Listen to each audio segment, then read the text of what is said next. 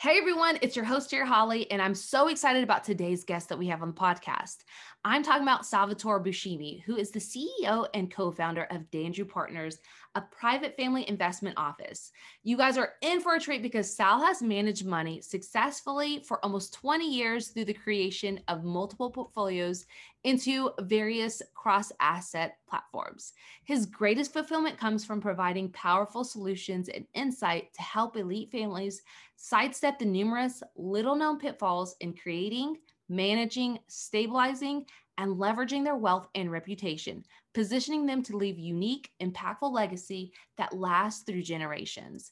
Sal is a frequent speaker and guest lecturer on real estate finance at professional symposia and has written numerous articles on the topic of real estate and private equity finance in various publications, including Investors Business Daily, Forbes, and on television shows such as CBS New York and Good Morning La La Land. You guys make sure you have your pen and paper ready and to take notes because Sal drops some awesome nuggets and great insights, as well as unique positions when it comes to uh, creating legacy, investing legacy, and how the 0.001% invest.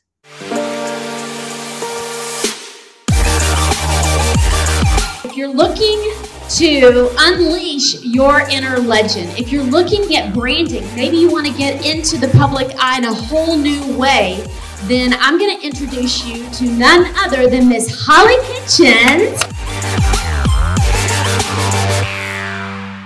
What's up, everyone? It's Hollie Kitchens here with another awesome episode of Unleash Your Inner Legend.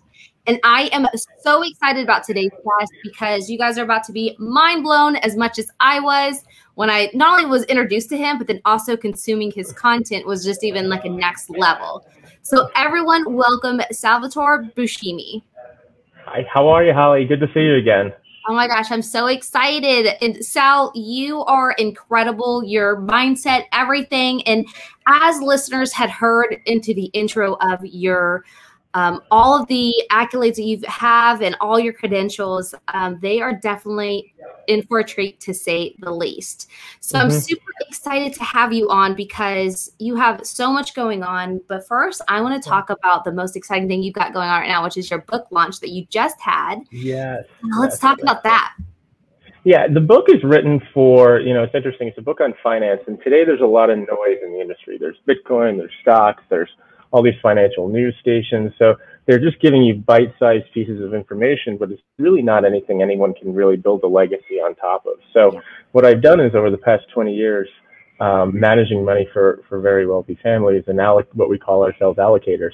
I put together a handbook for what we call the next gens or the people who are your kids, right, who will be inheriting this because there's been a massive amount of wealth, Hollie, that's been created over the past 20 years. Think about it. Amazon never existed 27 years ago. Mm-hmm. Maybe Hollie didn't either, but now it has like a trillion dollar market cap, right? So yeah. things have changed and there's a massive amount of vicious wealth that will be brought under new ownership in real time. And there's no real handbook. So this book really doesn't have any math in it. It just shows behind the scenes about what the what your peers are doing and the differences between an established operating family like Rockefeller, who is yeah. gracious enough to you know, be quoted in the book as a he, he invested in a company that we invested into as well.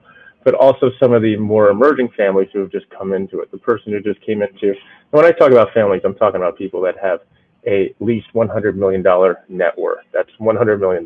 That's not leverage with toys or anything like that. That's commercial real estate, sports franchises, fine art, um, things like that that really are real legacy assets.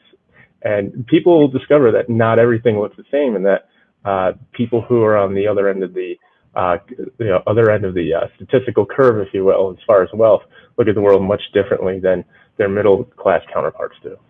100%. And everyone tuning in, um, for those who are watching this on the video format, you can see the book or website. You guys can go in, investinglegacy.com. And I'm fortunate enough to have the privilege of going through the book already. And what you know, it's interesting. We kind of chatted about this a little bit before we hit record. Is I am a creative. I am not a financial person, and mm-hmm. this stuff is always interesting to me because I guess it's one of those things like I'm fascinated because I don't understand it completely on when it comes to that, and just it's interesting the way you even start the book out. And I'll just read this little insert. It says, This is not a book on portfolio allocation.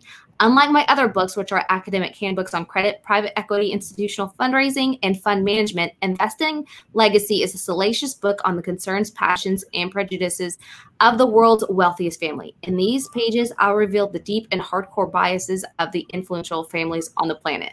Like that opening statement, I was like, bam, I was already bought into it. I was like, this is going to be some good stuff. So, and, and what I mm-hmm. love about it is, you know, you always hear about when people come into money, maybe it's lottery, maybe it's an inheritance, maybe mm-hmm. some kind of a lawsuit or so on and so forth. But they come into this money, and we all know these people who do that.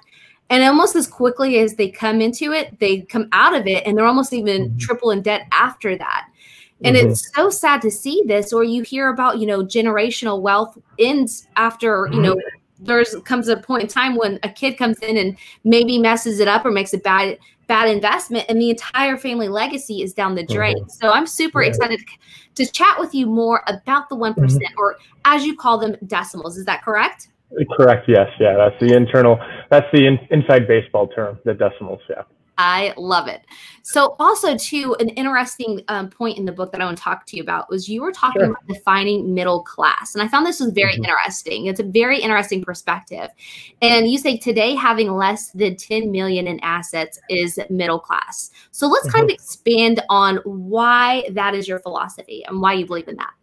I think I think there's a lot of you know as I said before there's been a tremendous amount of wealth creation but there's a tremendous amount of debt creation yeah. and so people today are more so dopamine focused than they've ever been. If you look at Instagram, if you look at Facebook, people would rather take their inheritance and buy a Rolls Royce with it rather than do something like you know, do anything else that would maybe give them any sort of legacy, right? Because really what it comes down to, and one of the families told me is, you got to think about it. What do you want your kids to think or say about you after you pass, right? And so right now what we're dealing with is people who are basically emotionally charged because they don't know who to take advice from. And mm-hmm. sometimes it's from people who haven't been successful in anything. Sometimes it's, in the case of our business, it's asymmetric advice from sell side investment professionals. You know, that could be brokers of any kind looking to sell, um, you know, a piece of real estate or an investment, but you have asymmetric interests. And that's really what the decimals we're looking for today is to make sure that they have an alignment of interest with other investments and not being sold things that are just boilerplate, liquid, mostly liquid products um, crypto products, things like that, which are today become more speculative than they were back when they were, you know, a different class of asset back in the 60s and 70s. Yeah. So would you say mm-hmm. that the decimals are investing in crypto or what how what would you see the direction of the cryptocurrency versus stocks? I think when you look at cryptocurrency today, you see like the advent of like, you know, the younger, the millennial, the bros, they're trading it for wealth creation because they're just speculating. That's what they're doing. The millennial brethren or the next gen, what they're doing is, is that they're integrating the blockchain technology into their own businesses so that they can build a legacy and integrating all sorts of other things such as ESG, building things, building things that are sustainable, building a legacy, making an impact. That's the difference. So when you think of cryptocurrency today, you think about people getting rich quick, fear of missing out. Whereas when you think of cryptocurrency as far as the decimals are concerned, or the next generation, they're principally concerned with using those technologies to uh, further their own businesses and also make a discernible impact. They're much more longer term focused. They have an impact statement. I know one family that's very famous. If, if it doesn't affect their 50 year, 50 year plan, they don't want to invest in it. Wow, that's an incredible statement to make because, you know, when you think about crypto, people are just thinking, like, oh, I'm just going to invest in it. But really, it's integrating it into your business, it's having it as different mm-hmm. ways. Like you said, it's the long term, it's not necessarily just purchasing it and investing in it. I love that. That's that's an incredible insight.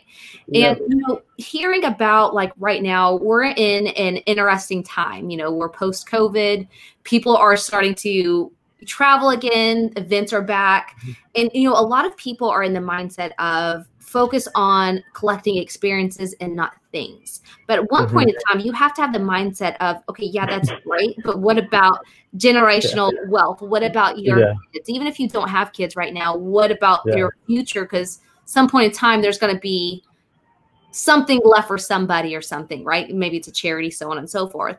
So, what would you say is that mindset uh, that helps people get there? Because it's easy to say, "Oh, it's free," you know, it's free time. Let's just have fun. Versus, okay, we so let's get to business and actually build legacy. I think it's a I think it's a function of where you are in your life and who's influencing you. If you're young in your life and you're you know you're on Instagram, you're an Instagram traveler and everything, you're not looking to build a legacy. You're not. Um, if you you know but, but when people do tie when it comes down to hyphen I'm sorry when it comes down to do business with people, usually what the decimals do is they look for someone to hyphen with, and that could either be in like an impact initiative or that could be in something like maybe you know, maybe like a joint venture, for example, you know, any sort of partnership. And you hear about wealthy families doing this all the time. And, you, and when you start to have the long-term thinking, like, hey, I don't want to live for tomorrow anymore. Um, once, you know, once I, things have gotten moving for me, I have a kid, I have money now, I'm not scraping by, I'm not in survival mode. I actually have some wealth. Now I can start thinking about, okay, how do I just, and really what it comes down to is ego. How do I how do I differentiate myself from my peers, right? If I just inherited $10 million, for example, the question is, I don't want to go into crypto because that looks like what all the poor boy, you know, what guys are doing. Yeah. And, and they don't want to be involved in speculating. They're like, how do I put a stake in the ground so I can show everybody on Instagram that I am more sophisticated, more connected, um, attract a better looking woman, you know, uh, yeah. rather than just showing off like another Porsche or, you know, some, some sort of bogus type of, you know, shiny trinket. And really, that's evolving in the two ways. Number one, it's through uh, your investments, right? I talk about this in the book, but later on in the book too, it's it's the it's no longer about being liked. It's about the influence. It's about having a tighter network, but more personal, more interactive. And I think that's the new currency today, especially with the wealthy families, is that people are looking for that for that interactivity. And you're going to come back to what I think is society investing. And if you look at like you know, how the investment banks, Goldman Sachs, Lehman Brothers, how they were all built. They were basically partnerships or societies where people trusted each other. You know, they were all very wealthy merchants. You know, they started after the Civil War and, you know, moved up to New York and the rest is history. And I think you're going to start to see that migration right now because I think there's tremendous pressure to be conspicuous with investments. And I don't think um, the mainstream, you know, financial press, which mostly sells liquid items uh, mm-hmm. to make a fee, is really is really answering the call to that, you know, to the needs for this. Because really, what is what these next gens are looking for is to drop down on the rung of ladder of, of the ladder, so that they can get the experience to execute and do deals themselves too as well. And we talk about that in the book too. A hundred percent. And you guys have mm-hmm. got to absolutely go out and get Sal's book. It is an incredible, um, just an a great guide or playbook, if you will, to really understand. And like I said earlier, it's it's actually an easy read and i am not yeah. again i'm not one of those people but it's such an easy read and it's very fascinating yeah. your way and your mm-hmm. perspective mm-hmm. of putting things into where it changes yeah. your mindset of like you said thinking not like oh i want to live uh, just for today but i want to live for mm-hmm. legacy i want to start putting those solid foundations into making sure that i have financial security not just for myself but for generations to come yeah and, i mean think, think about it and i don't mean to interrupt you but we're at a very precarious point right now in America. And I think it's becoming like the Brazilification of America, where you have like, there's going to be much more disparate, binary, you know, segregation of wealth, where you have poor, poor people over here, you have the wealthier people over here, and it's just going to be um, a much different view of the world. But you're correct. Yeah. A hundred percent. So, where would you say the mm-hmm. next place that the decimals are investing in at? Uh, right now, you're starting to see them move into things where um, the, the emerging families, the new decimals, are following the established families, like the older families, into doing things that um, to them is what they consider to be the ultimate sport of privilege. And that's a lot of life sciences investing, healthcare investing. Uh, mm-hmm. right now, that's huge. A lot of people have the belief, I do too as well, that we're coming out of the pandemic, and we're going to probably have the roaring 20s as far as healthcare and life sciences is concerned, because anything life sciences has just gone to the moon almost. And that's going to continue as progress, and it'll probably ebb and flow. But the other thing people are moving towards too um, is uh, more so emerging um, sports franchises, believe it or not, because there's a tremendous amount of influence that comes with it, right? Think about it. If you know someone who owns a sports team, that enhances your status, right? Yeah. So it's like, hey, I know the owner of this sports team You know, so that's you know people like that notoriety. So there's going to be a rise of that because that's more of like what's considered a statement asset. Traditionally, when people think of statement assets, they don't really know what it means or they think of fine art. That too is a considered a statement asset. But I think you're going to start to see more of a drive where people are going to start moving more towards quality, less towards the speculation, and that's going to be defining them who they are, and that's going to be how they receive their dopamine hits is by saying, "I'm more sophisticated than you, I'm smarter than you, I made better life decisions in life. Here I am, I'm an owner of this Class A building, or fine art, or you know, life sciences." And that's really what these people are looking towards, and that's part of how people evolve and how families evolve too, as well.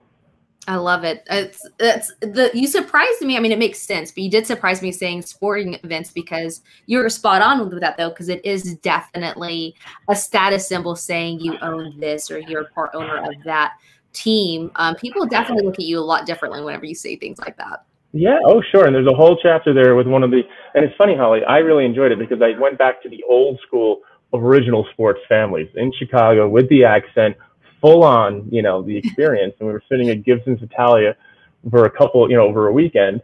Um, and of course, he's drinking wine and the accent's getting thicker, but it talks about the real stories about why these sports franchises are probably the best investments because they have such fierce brand protection. You can't wear an NBA or, or NFL hat without, you know, you can't make it at home and, you know, give it to your kids at school to wear, right? I mean, you're going to get Roger Goodell will come down and fine you and take your house away from you. So that's what keeps the value of all these franchises going. Yeah. Um, but it's also good too because there are some people who have actually turned it into a portfolio uh, where it's like well managed like anything else, like it would be real estate or stocks.